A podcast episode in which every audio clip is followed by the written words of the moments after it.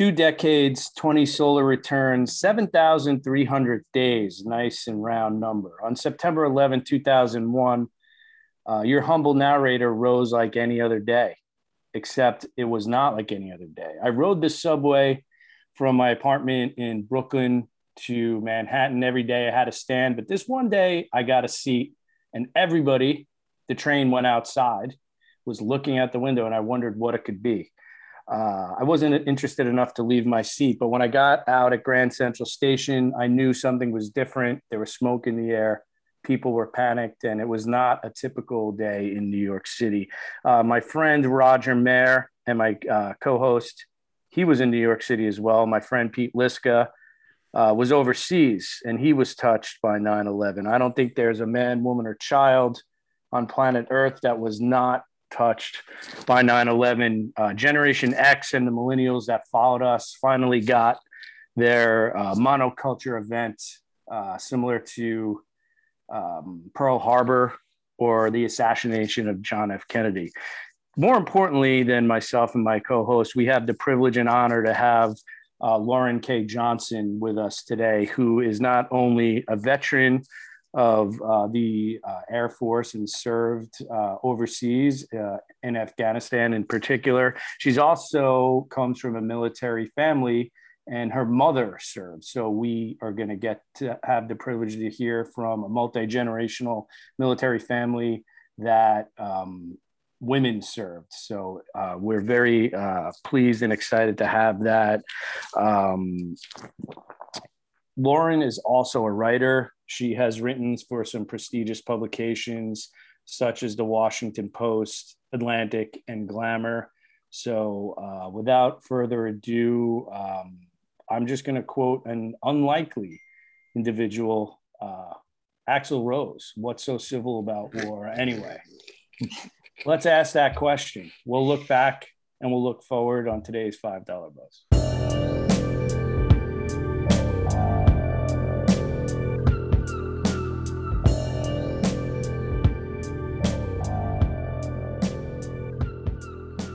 So, Lauren, thank you for being here today. I read one of your stories and one of the letters that your mother wrote to you. Your mother served in the Persian Gulf um, military operation, Desert Storm or Desert Shield. I always get them confused, but the date was January 1991. In January 1991, I myself was a senior in high school. Uh, you were growing up, I, I was a freshman in high school, I apologize and not that important, but you grew up in Seattle. Seattle, 1991. Uh, there was an explosive situation going on uh, in terms of music and culture. Uh, Seattle was not a stranger to music. They had Jimi Hendrix, they had Heart, they even had Sir Mix-a-Lot. But at that point in time, there was Pearl Jam, Nirvana, Alice in Chains, Soundgarden. I'm sure I'm missing some other individuals, but Mud Honey, uh, Mudhoney, of course. Lauren, what do you remember? I think you were a little too young to catch that vibe or that wave, but do you remember? Was there something different about growing up in that part of the world at that particular time? Oh man, I love that Sir Mix-a-Lot got a shout out there. Yeah. um, unfortunately, I was a little too young to appreciate that. And, you know, my perspective is limited to growing up here at this time. So I can't speak to if it's different than, than something else. Um, I didn't really feel the impact of that movement until middle school era, where my peers were starting to really get into Nirvana. I saw the album cover t-shirts for, for Nevermind all around. And I just thought, that's a weird picture.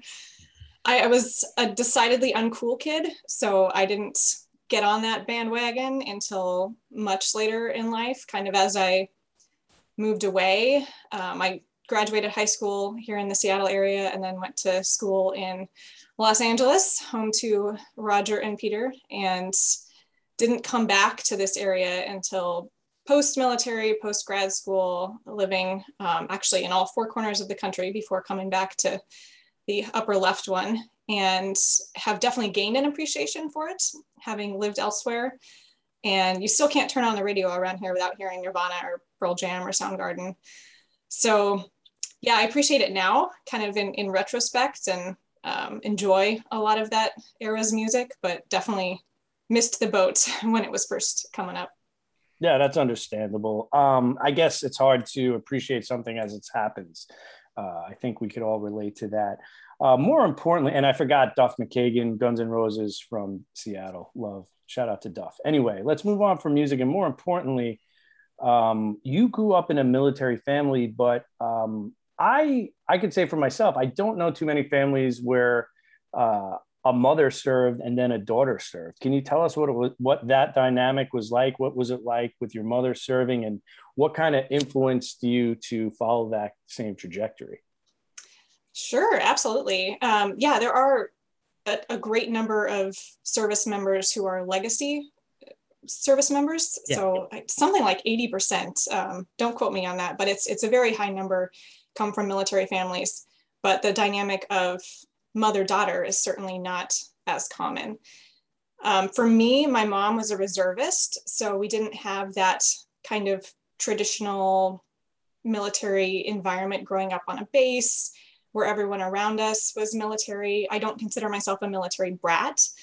Um, I don't think I can claim that term because we didn't live on a base or even in a, a military town. Um, and didn't move around a lot. Didn't didn't move around exactly. Yeah, being being in the reserves, and that was a, my mother's deliberate decision to go to reserves after serving active duty for a few years because she wanted that stability.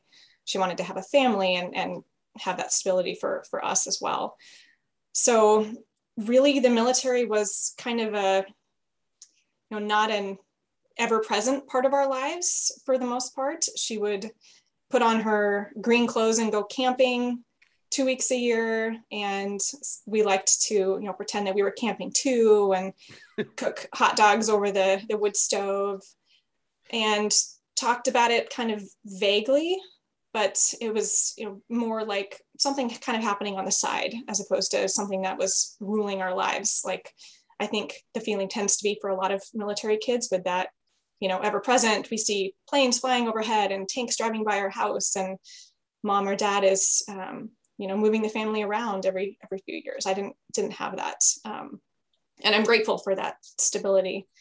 So really when the military became at the forefront of our lives was with desert storm. Um, my mom's hospital unit was activated in november actually thanksgiving weekend of 1990 she got the call that they were put on standby. And kind of thought that nothing would would happen. It was a 750 personnel unit. They always assumed they were too big and expensive to deploy. And their their legacy orders from the Vietnam era were to go to Germany to backfill for active duty members who were deploying out of there um, into the the Middle East. But um, obviously that that didn't happen, and she ended up going to Saudi Arabia. So um, really the military swooped in very quickly and ultimately swooped out very quickly as well. She was gone for about four months total, which was also a blessing in hindsight. Um, didn't know it was going to be that way at the time. Her orders were actually for an undetermined length of up to two years. Mm-hmm. So she was staring down the barrel of what she thought um, may very well be a suicide mission mm-hmm. with the prospect of nuclear powers becoming involved um, and she thought, you know, if she returned, she might be returning to kids who hardly remembered her, which is something as a mother now I can't even fathom uh, just having that that thought in my mind.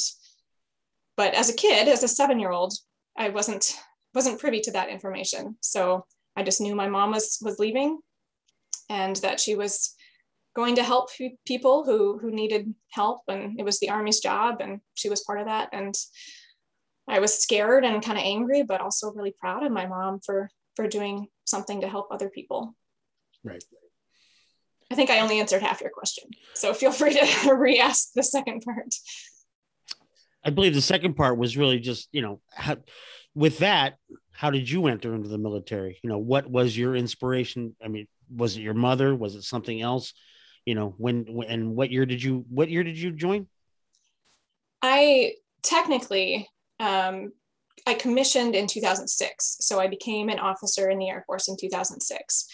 But I signed a military contract shortly after 9 11 to go to, to college on an ROTC scholarship. So 9 11 was part of the impetus for that, but there are a lot of connections between my mom's service and her role in my life and my admiration for her that ultimately led me down the, that path. And this is something that I've explored a lot in my writing. That was a question that I, I got frequently when I first started writing and talking about this, and I didn't know how to answer it for a long time. And it's taken some some real kind of excavating of my own motivations and trying to put myself back in my shoes as an 18 year old in the wake of 9 11. And, you know, actually speaking of music, I have a, a do have a musical connection to 1990, 91 that is decidedly less cool than, than the grunge movement. But um, I'm sure you all remember the song God Bless the USA by Lee Greenwood. Yes. That kind of became a Desert Storm anthem. And we heard that song a lot during Desert Storm. When my mom got back, she had a, a cassette tape with that song on it, and she would often speak in our classrooms and go to Veterans Day assemblies. And if we were in a, a, small group setting, she would play that song and talk about how she and her fellow service members would listen to it in Saudi Arabia. And it reminded them that people were thinking of them at home and that, you know, we were all in this together to some extent. And she usually cried when she was playing that song, and, and we all would cry too.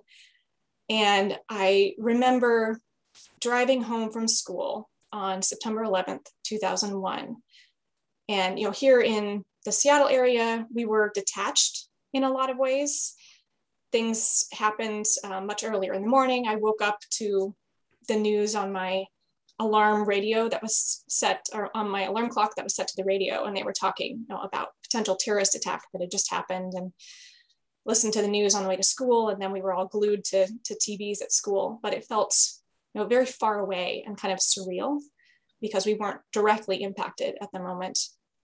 But driving home after school that day, there were people lining the streets with American flags and with, with signs saying, you know, honk if you love America, God bless the USA, all that, you know, swell of patriotism that we felt on September 11th and September 12th. And I drove past an intersection, kind of the main intersection where this was all happening and crested a hill. And then Lee Greenwood came on the radio and I just burst into tears. It was a total unexpected swell of emotion. And I had to actually pull over my car because I thought it was going to crash. Hmm. and I think something kind of awakened in me at that moment this feeling that I had felt when my mom deployed and when she got back and the community who had embraced us this whole time she was gone just embraced her as, as kind of this almost mythical heroic figure and had that very you know unified patriotic feeling around that time. I felt that similar thing after 9-11 and I, I, think there's something inherent in me and in a lot of people that that drives us to that military decision. Maybe it's a nature maybe it's a nurture maybe a combination of the two but 9-11 was kind of the the trigger that that awakened that for me. And from there i you know took that aptitude test that a lot of seniors in high school take to see if you'll be a good fit for the military and just applied to scholarships to you know see what would happen. And when i got an offer um, you know there was the financial incentive behind that i got a full ride offer to my dream school on the, the beach in Los Angeles. Um, but there was also a lot of a lot percolating under the surface with me wanting to follow in my mom's footsteps. Both my grandfathers served as well, so definitely a, a family tradition and something that we, you know, talked about and, and had a lot of family pride in. So looking back, that definitely nudged me in that direction, and then the the series of events kind of um, just set that path for me. So you enter into the military uh, at at 18, you say, right after 9-11. Was you were 18 at the time? Yes. And it was the Air Force you joined, right? So and that's what you were that they got into. So tell me, I mean, just how how soon did you get in before you were deployed? So I did my four years of ROTC, and commissioned in June of 2006. And then I actually entered the Air Force as an officer in October of that year. It was a very strange time in the Air Force. They were actually cutting out a lot of personnel, uh, downsizing was the term they used. So that's why I had kind of a three month period before there was um, a spot available for me essentially on active duty. And um, started at this small base on the Florida Panhandle called Hurlburt Field, which is a special base, small but with a big mission, kind of the like tip of the spear, as you hear the the Air Force equivalents of the Green Berets or the Navy SEALs, people who do those things you can't talk about. Um, and maybe for that reason, I'd never heard of the base because they do a mission you don't talk about. Um, so got there in October of 2006, and then ended up deploying in um, April of, of 2000 pre-deployment training and then arrived in Afghanistan in June of 2009. So I had a couple years, um, several years if you count ROTC, and frankly, none of us in my family, certainly not myself, expected there to still be a war going on when I graduated. Yes. Um, as it turns out, there were two.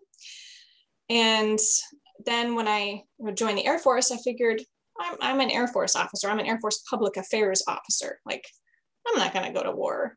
And it's not that I was opposed to it. It just seemed like such a, a vague notion, you know, like most things are when you're 18 or in my case, a couple years older than that, but, you know, putting on something as weighty as a military uniform, you don't feel that weight until you have a chance to digest it a little bit or until it punches you in the face as it did for me. Well, then that leads us into the next question. what was that experience when you got over there? I mean, if, what was that punch in the face?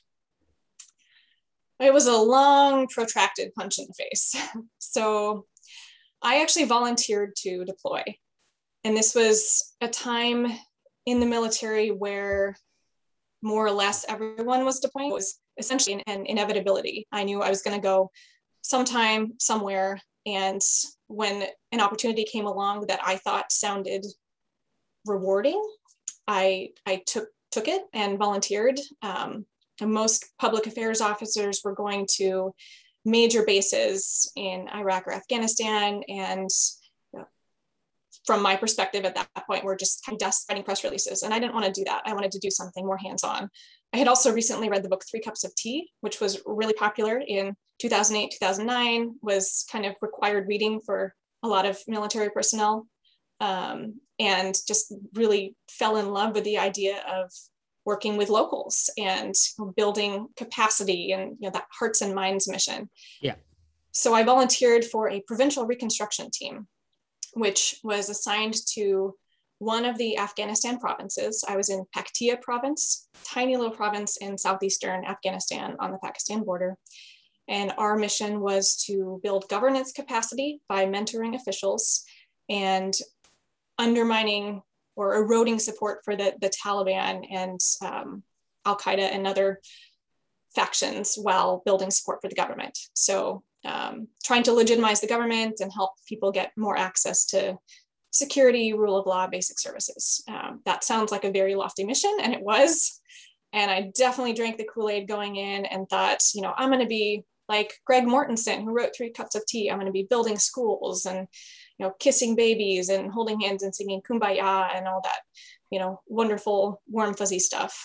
And did do some of that, you know, did a lot of like sitting around drinking tea and talking to locals. Um, met some of the, the women of Afghanistan, which was an amazing experience and not something that a lot of people have the privilege of doing and just you know talking through an interpreter um, because I am n- terrible with with languages and, and only picked up very base, basic Pashto phrases and mostly they involves like you know put your hands up stop.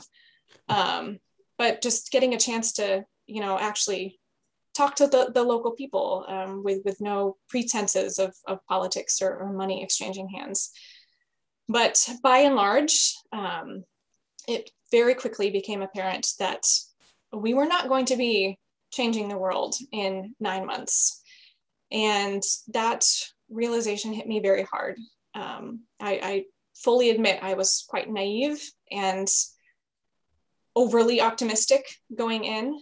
And the, that clash of, of expectations and reality um, was, was a challenging one. Just, just realizing, you know, the stories you hear about war from the media, from memoirs, from Hollywood, they communicate, um, you know, not not untruths necessarily, just far from the whole truth and and the full picture.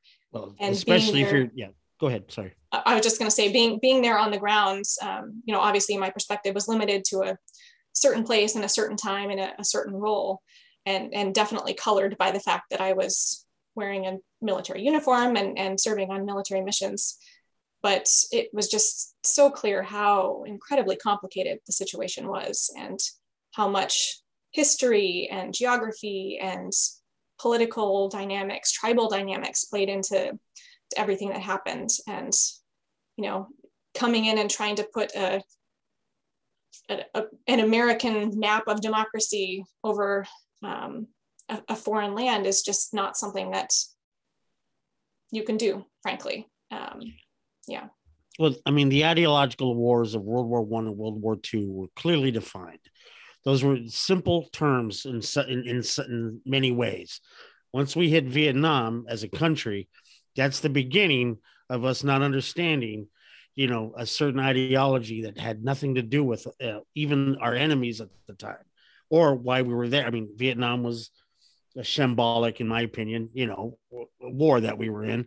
And I, I have to say that one time we get to, you know, fighting Muslims in, in Afghanistan and, and, and in Iraq, you know, it, we just, we didn't have a clear picture understanding of what that actually meant. I mean, it was an ideology that was completely foreign to us. And I, I not sure. I mean, I just watched the the battery ram of all the documentaries that just came out recently, and you know Netflix and so forth of the uh, nine, you know, of 9-11. and the one on Netflix particularly goes into a history. So I'm just saying, I, I I'm a, I'm agreeing with you on some level. I'm just wondering. That, that's what I'm saying. By the time we got to Afghanistan, I don't know if you agree or if you disagree, and and you said that we were there and we found ourselves there until you know last month or the begin the beginning of this month. I it, what what exactly it is was our mission at the end of the day, what we were trying to accomplish, and how quickly that fell, just like Saigon did in Vietnam. I mean, I'm just wondering the way you were talking about how the depiction of war in the media and the sort of jingoism that military life comes with, with the with the with particularly the rah rah pictures that we had in 1940s and the 1950s about our services in World War II and World War One, that parlayed into you know another whole different way of depicting war once you get to Vietnam, and that I, I, I think there's a just a I don't know I don't know what I'm trying to say ultimately than just other than that the yeah, when we entered that war, 9-11, all of us were hungry for something. We were all angry. I was there in New York. I remember that day. I am, you know, as far left as Leo Trotsky, you know, Laura, I mean, me personally. But I will say I wanted blood that day. I was just as angry as anybody else. And that certainly stoked.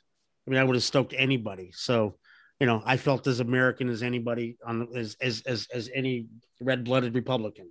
You know, I was completely equally, and you know, uh, we were all one for one minute. Uh, the one thing I could talk about on 9-11 is that was the one time I've ever seen in my entire life an entire city as big as New York where it became one person, one body, one being. If somebody fell down in the throngs of people that were walking north of Manhattan, somebody fell down, everybody was there to pick them up. They were, you know, people who the guys in the kiosks were handing out waters and hot, you know, Gray's Papaya was handing out free hot dogs. Everybody became one. That line to give blood, that which was never used once, all of it had to be destroyed because we didn't find anybody in the in the towers. That line was about five blocks long. It was ridiculous how many people were there. It was um so yeah, I mean entering particularly in that time, there was certainly a mission to accomplish and one that I you know, I don't know how you feel whether we got lost in the mission? I, you tell me. Well, I don't think it was ever entirely clear what our, our mission was. Right. I mean, it was, it was certainly a component of it was to to get rid of Al Qaeda or the Taliban, and th- those terms are kind of used interchangeably in a lot of ways, and to you know get get out the the terrorists who were harboring Osama bin Laden and, and connections to 9/11, and there's a, a lot of vagaries around that. And I think you know there's some really great writing out there that um, and, and books you can read about that initial I don't want to call it a surge because it was very much not a surge, um, but the initial efforts in Afghanistan, where it was, you know, special operations forces and a lot of, you know, intelligence gathering folks who were, were really working very specifically to understand who our enemies were and how to um, get rid of them. And, and we're pretty successful in doing that um, very early on. And then the war just kept going and the mission changed and we got into this you know nation building effort and and and winning hearts and minds. The provincial reconstruction team that i served on that whole idea of, of prts actually came from iraq. And um, the, the model was was they thought oh this was successful in iraq let's use it in afghanistan. And i found it ironic um, when I learned that because the infrastructure in Iraq is very different from most parts of Afghanistan and the geography in Afghanistan. You know, you've got um, the, the urban centers that you have in Iraq um, don't exist for, for the most part in Afghanistan, except for like Kabul and, and a couple other very clustery areas. But you know, by virtue of geography, there's all these little isolated villages. So taking this thing that that worked in, in one area that's very different and trying to put it over an, another nation and say, you know, this this worked, so it'll work here too. Right. Even the idea of a provincial reconstruction team, like we weren't reconstructing anything, we were constructing from the ground up. Um, this is a very long-winded. I think I'm losing my train of thought here, but just the, I, I guess that just goes to show that, in a lot of ways, to me at least it seems like we were making things up as we were going. And you know in in some ways that's inherent in war. You have to adapt and and change as the situation on the ground changes. But i just i think we very quickly lost track of what we were trying to do and understanding the, the local landscape and people and situation and, and the rich history of the area.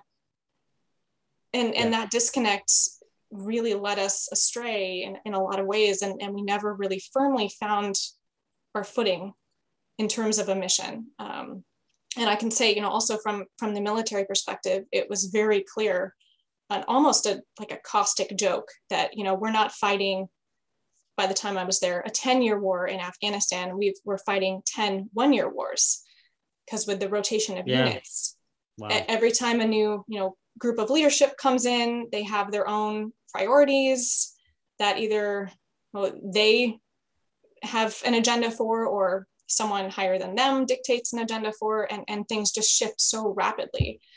For example, my team inherited like $110 million worth of active construction projects in the province. these were things that had been to some extent coordinated with the, the local government and their list of priorities in terms of getting you know, education services and healthcare services, those kinds of things. Um, and very quickly that um, shifted when my unit arrived to stop spending. We need to account for this money and make sure that we're, you know, being good stewards of taxpayer dollars, which is definitely something to be aware of. But um, it became just very, very clear to us that there had not been a lot of oversight in the past, and a lot of these active construction projects were not feasible. They were not going to be finished, or they were, you know, built so poorly that um, you could pick them apart with a fingernail. Um, or there was corruption at the site. Uh, contractors were paying bribes to the Taliban to ensure security at the area, or a government official bribed a government official in this town, and the clinic that was supposed to be built there is going to be built in his in his town now. So just a, a very complicated web, and you know we really could only access the the outer rungs. Um, Lauren, is it fair to say uh, that you might have some mixed emotions then about our withdrawing, or do you see this as a good thing that we're we're out of there now? Because I can understand the investment, the emotional investment that you've just laid out so eloquently, having you know spent so much time there and written about it. I read your article that was published on September 11th of 2019, which seemed to suggest that it was time to get out of there, but not forget everything that had happened and what led us there. But where where do you stand on that now? definitely mixed emotions. Um, I, I do think it was time, past time to leave. Um, I certainly don't agree with how all of that played out. And I think that those two things are not mutually exclusive. You know, you can have regrets and, and feel mournful about things, but also acknowledge that it's it's time for them to be over. Um, and I, I also fully acknowledge that I'm very privileged in my perspective in a lot of ways. You know, I, I do have some friends who who were killed in Afghanistan, but I was not touched as closely or as as deeply as a lot of people were by that kind of sacrifice. So I, I can't even imagine um, the, the way a lot of people are feeling about this. Um, I read a really wonderful account from an Afghan American who served in the military and likened our time there to um, you know a surgeon who treats someone with cancer and that person goes into remission for 20 years and then after 20 years the cancer comes back you know yeah. Can't blame the surgeon or or say that um, you know it was a bad thing or shouldn't have happened that the surgeon treated this person initially because the cancer just ultimately came back. And I, I like to look for the the pieces of hope. And you know i think about some things that that my team did. A lot of what we did um, i feel like was you know spinning our wheels or or digging holes or or deepening holes that had already been dug but i do think that there were some initiatives that that were worthwhile like um, talking to those women. And we sponsored a, a training course for for women where they learned about their their constitution and their constitutional rights and you know domestic violence situations and you know some of this this stuff that we take for granted here um, in in the west that you know there's been a lot of talk about you know impressing our enlightened values on on afghanistan and and how that's not you know a good thing regardless of the intentions behind it. And i agree in a lot of ways with that. But i also do think that there have been a lot of doors opened for a lot of people over 20 years. And i think we need to remember that. And i certainly hope that you know other veterans and those those touched by war out there don't feel like it was all in vain. Um, it, it's hard to hold on to that hope sometimes and and in a lot of ways unfortunately i think that we did just dig holes, but um, some lives were changed for the better, and I have to have to remind myself of that. That's that's a, a great uh, it's a it's a nice sentiment, honestly, and uh, and well put. You know, for making sense of such a complicated situation. I think it's I think it serves everyone best to look at it positively, despite some of the mess that we all know seems to have gone on for the last 20 years there. Lauren, when I read uh, one of your pieces um, where you uh, talked about the fact that you had the responsibility of bringing beanie babies to uh, the villagers, I believe, uh, in Afghanistan. And it, it, it was really um, intriguing when you went into depth about the beanie babies came from Indiana they were sent most likely to the Eurozone, probably Germany or Spain, and then to, I believe, Kuwait, then into Afghanistan. to the particular province you were at, unloaded down a gravel path, and you had this responsibility. Um, the one thing that you didn't mention, and I kind of thought more about, is that the Beanie Babies were actually made in China. The reason I bring that up is uh, China creates this product that goes to the United States, comes around basically to the other side of the world again. What symbolism do you see in that? What do you think we? I know you were bringing joy not only to the villagers and the residents of Afghanistan, but it seemed like some of the hardened military uh, men and women found some joy in uh, something as simple as a beanie baby. Um, but you were ultimately the person who was responsible for distributing this, and you were kind of almost like the gatekeeper of emotions. Uh, did you have any? Has that ever occurred to you the the symbolism or the momentum of that something as simple as that, and also does that just kind of let us know that no matter the difficulties or the horrors of war, everyone, every person kind of is on the same page emotionally uh, to a certain extent, I guess. That's the right way to say it. Yeah, I think you communicated that really well. And I had never thought about the fact that the beanie babies themselves originated in China. Yeah. yeah those are some some well-traveled stuffed animals there. and the the kind of the, the full fruition is the beanie baby and back home with um, service members or that they sent them in care packages back to their their kids like for a birthday or something. When when i would open these boxes they would say oh that, that panda is so cute. My daughter loves pandas. I want to want to send that home to her. So yeah very well traveled beanie babies. Um, and, and, i have not so much at the time i think um, you know there's a limit to what you can kind of philosophically ponder when you're in, in a war zone. Uh, if you do too much of that, you'll drive yourself crazy. Mm-hmm. But certainly after the fact and, and writing about it, I thought a lot about the symbolism and, you know, what does this mean that we're receiving beanie babies? Um, there was an, an organization at the time called Beanies for Baghdad that collected beanie babies, you know, American surplus and shipped them out to Iraq and Afghanistan for um, goodwill missions, humanitarian type things. Um, and I kind of inherited it. I became the, the point of contact for my unit. Um, and yeah, it's, you know, I, I think it speaks a lot to our American perspective and thinking, you know, these are these are cute toys that American kids like, therefore Afghan kids will like them too. And we had that experience a few times. I remember sitting in a meeting and watching a couple Afghan kids playing with their beanie babies very, very lovingly and gently. And it just, it, it was one of those moments where, you know, this transcends language barriers and, and cultural barriers. These are just kids having fun and playing with their toys.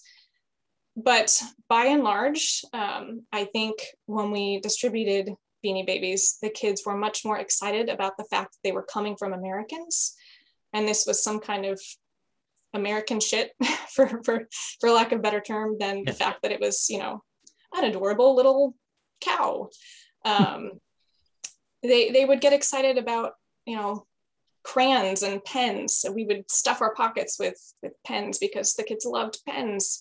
And that, you know, there's I'm sure you could infer things about that too. This is a communications tool and information, but they also got excited about, you know, a single flip flop sandal that ended up in a, a load of humanitarian stuff. So it was just, you know, we were these aliens who were rumbling through their streets in these enormous, you know, anti-goals like a Humvee on steroids, and we would charge into their villages in all of our gear and get out and just start handing things to them. I mean, I, I try to wrap my head around that perspective of, of a kid, these these crazy foreigners who are just giving us stuff and oh there's a there's a toy in there. Cool. All right. You know it's um so i don't i don't think it necessarily had that that warm fuzzy intent that we were hoping it would. Um for me the most powerful thing, um, as George, you may have seen in, in the, the article I wrote about it, I've had with um, my fellow service members and,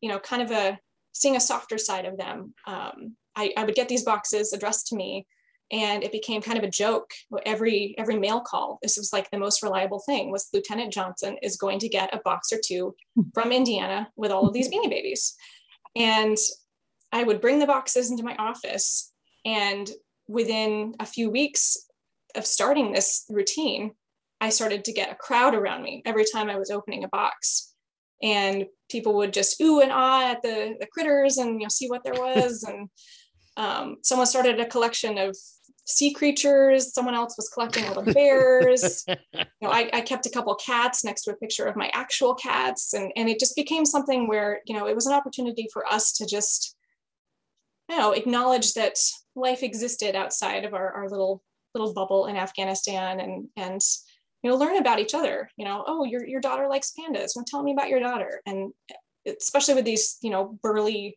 you know army grunt soldiers, just kind of seeing that um, that softer side was really impactful to me in a way that I hadn't expected.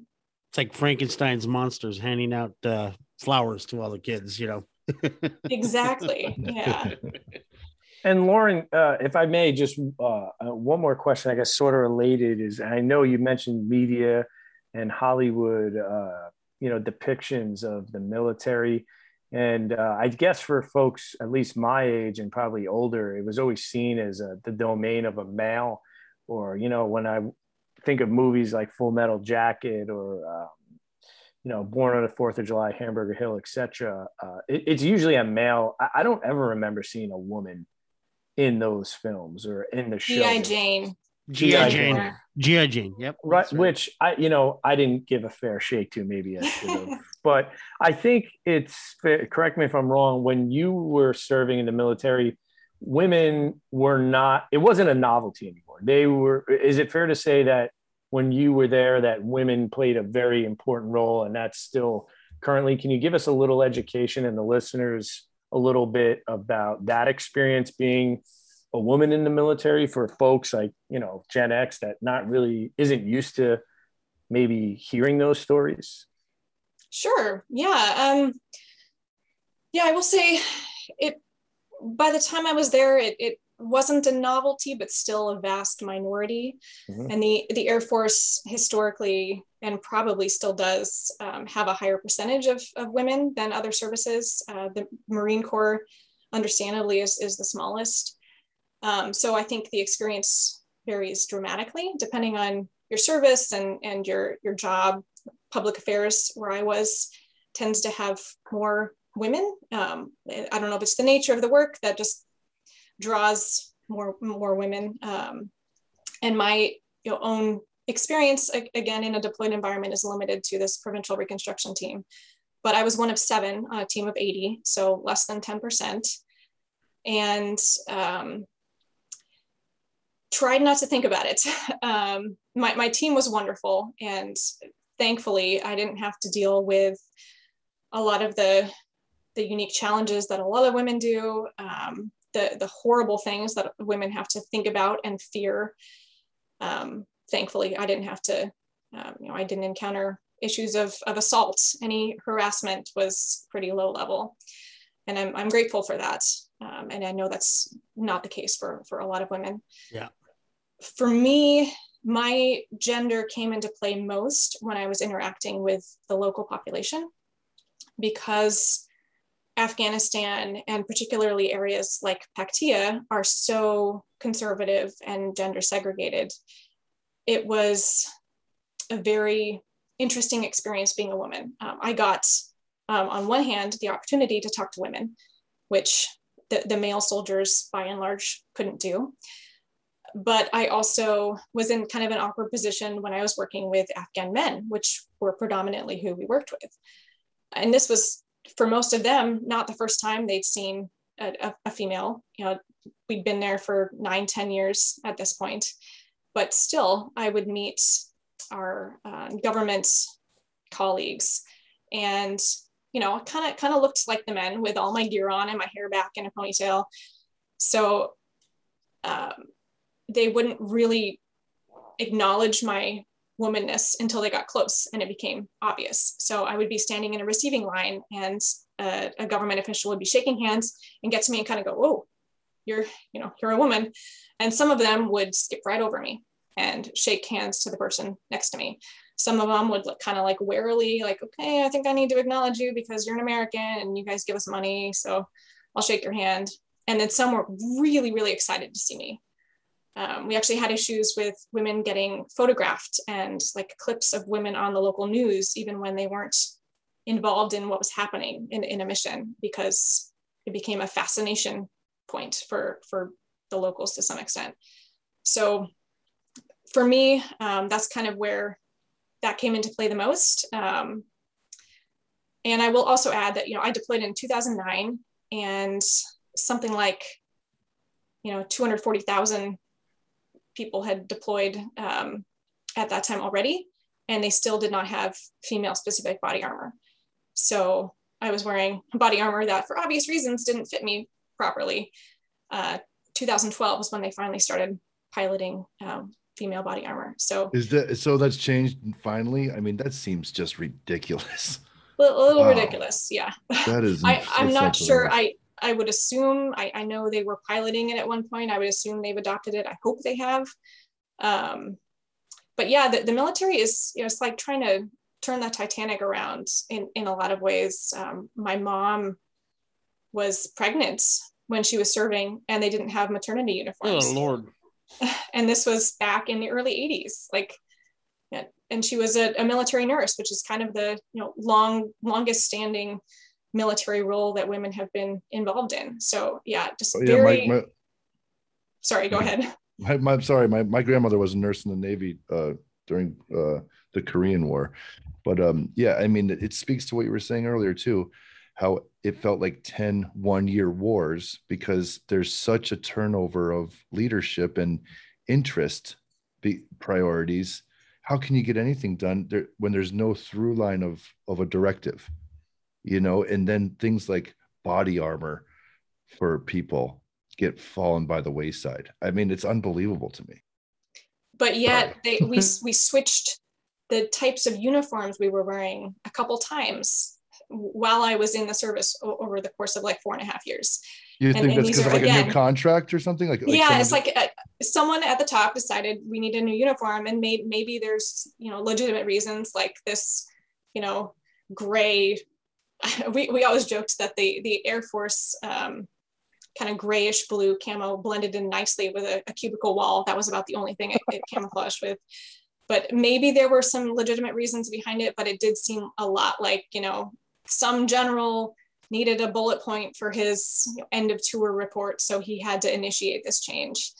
Um, and I, I think there just was, and, and I'm sure still is, so much disconnect between the people on the ground and the people, the higher ups making those decisions that a lot gets lost in the interim yeah adrian spoke to something along those lines where they it took them years just to figure out a camouflage that actually matched the environment they were in. They were wearing these thing these these uh, these uniforms that they stuck out like sore thumbs you know in the field and it's just another symptom same exact thing you're talking about i think. They just they don't know and there's so many different directives throughout all those years. How can you get anything positive done? Sorry i just feel and- and it takes so long for for those changes to to get made in you know a, a, legitimate impactful way and then actually filter down into to practice. Sometimes by the time they get there the situation has changed again. And another interesting example i can speak to is you know i as i mentioned accepted an rotc contract shortly after 9-11 so i started um, my rotc courses and training in 2002 um, fall, fall of 2002. And for my four years in ROTC, we were very much stuck in a more peaceful era. You know, our training involved marching and, you know, how do you square your corners and direct a, a group marching around and how do you stand in formation when the flag is being raised? These are skills that I used never as an active duty officer. And we played volleyball and ultimate frisbee. You know, there was not a lot of actual preparation for, for wartime service. We did do a field training um, exercise, which was you know, a, four weeks of more intense, kind of our condensed version of, of boot camp, which I fully admit is like Mickey Mouse camp compared to what um, a lot of people go through for their boot camp experience. but it took ROTC a very long time to adapt to the fact that we were a nation at war and to adequately prepare. Um, and I can't speak to whether they they fully got there because um, my experience was was way back um, before that change really took hold. But yeah, it's just interesting to think about um, reacting when you're such an, an enormous organization driven by so many economic and political factors. How do you initiate change in a meaningful way and, and quickly enough to actually be what it needs to be? Lauren, I know that your time is limited. I know you have your family to get back to, but I really would like to ask you about your upcoming project, your book. Can you tell us where um, that stands in the process? Are you currently writing, or um, take us through that if you don't mind? Absolutely, yeah. Thanks for asking. Um, my my book, my my other baby, that has been in the works for ten plus years at this point. Basically, since I left the military and went to get my master's in creative writing. Um, I entered my my grad school program. A lot of vague thoughts and, and fragmented things that I felt I needed to express. And, and I left with a thesis that was starting to resemble some, something like a book. And have been working on that ever since, um, centered on my time in Afghanistan. But my, my mom became a, a big part of that story as well. And, and again, trying to understand know, how her experience influenced me and what it means to be a multi-generational military family um, and a lot around communication, you know, that the stories that we tell each other and that we tell ourselves and that we as a nation project that shape expectations like I had when I went to war and, you know, that influenced me in, in volunteering for the military and then volunteering to deploy. So I'm very happy to announce that I have a publisher for my book now, um, a, a wonderful military veteran, Tracy Crow, has um, written or edited several books herself and has started um, a publication house dedicated to military stories. It's called Milspeak Books, and my book will be out with them in spring of 2023. So right now I am, I'll say in quotes, done writing. Um, uh, but as writers will tell you, they never feel done. And I'm sure there will be more revisions in the next year or so as we get that ready um, for publication. So yeah, looking forward to, to getting that out in the world. Well, we look forward to that. We want to say thank you for your service and thank you for your time. Um, Roger, and I really appreciate it. We love to have you back. I know there's a million, you know, there's quite a few questions I would still like to ask you, but uh, I know you've got your twins to get home to. So uh, you're welcome back here anytime. Again, thank you for your service and your time. And I know this is a, a pretty uh, significant day for everyone, a day of reflection. So we don't want to pull you away for too long. That being said, Roger, uh, do you have anything else you'd like to uh, add? That was a fantastic episode, Lauren. I cannot appreciate enough you coming on and uh, putting up with us and uh, telling us your stories and, and giving us a perspective of, you know, your time in the Afghan war and and your service to the to our country. And I thank you for what you, you know, attempted to do to try to make lives a little better. I, I appreciate that very, very much. Thank you so much. this was a great episode and you were, it was spot on, but I'd love to have you back someday. Well, I'd love to come back. Thank you for, for having me and thanks for the great conversation. And yeah, wishing you both a, a peaceful day of remembrance. I, I got to go do a schedule for a movie, so there's no peace for me. So, with that, I say thank you for listening to this episode of $5 Buzz. And uh, remember to hit subscribe on our YouTube channel, as well as a like and or subscribe to our Spotify and uh, or our Apple iTunes account. If you have any comments or questions, any potential guests or topics you'd like us to research or do, please get back to us at $5 buzz, and that's F I V E D O L L A R B U Z Z at gmail.com.